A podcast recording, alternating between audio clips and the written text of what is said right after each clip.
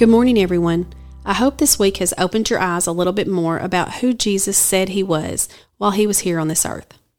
I know sometimes it can be hard to understand what Jesus was trying to say when he spoke to people during his time on earth, but it's so important that we study the scriptures and we constantly ask Jesus to give us clarity on what he wants us to know and understand.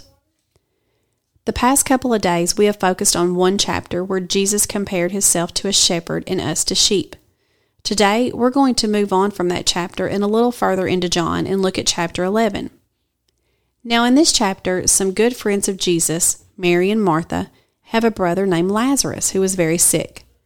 They sent word to Jesus, probably hoping he would come to heal their brother, but instead, Jesus stayed where he was for a couple more days. He did finally go to visit the sisters and their sick brother, but it was too late. Lazarus had died. The sisters were heartbroken. But even through their pain, you can tell they still believed Jesus was Lord. Let's read John chapter 11, verses 21 through 27. It says, Lord, Martha said to Jesus, if you had been here, my brother would not have died. But I know that even now God will give you whatever you ask. Jesus said to her, Your brother will rise again. Martha answered, I know he will rise again in the resurrection at the last day. Jesus said to her, I am the resurrection and the life. The one who believes in me will live, even though they die, and whoever lives by believing in me will never die. Do you believe this? Yes, Lord, she replied. I believe that you are the Messiah, the Son of God, who is come into the world. Was anyone able to hear the I am statement in this passage? In verse 25, Jesus says, I am the resurrection and the life. Going back to what we talked about on Monday, Jesus is saying in this statement and the words that followed that he is the one who will resurrect anyone who physically dies into eternal life with him, and that if anyone believes in him, they never truly die.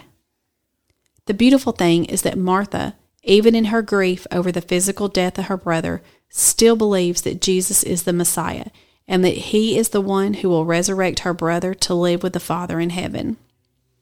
She was not expecting Jesus to resurrect her brother on this day, back to his life in this world again. But guess what? That is exactly what Jesus ended up doing. In order to show the people watching the full power and glory of God, Jesus brought Lazarus back to life that very day. Another thing I want to point out about the I am statement for today is how much foreshadowing it had to what Jesus would do when he himself rose from the grave.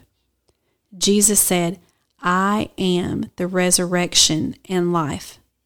Knowing that he would resurrect himself very soon in order to fulfill God's plan and purpose to give everyone who loves him eternal life.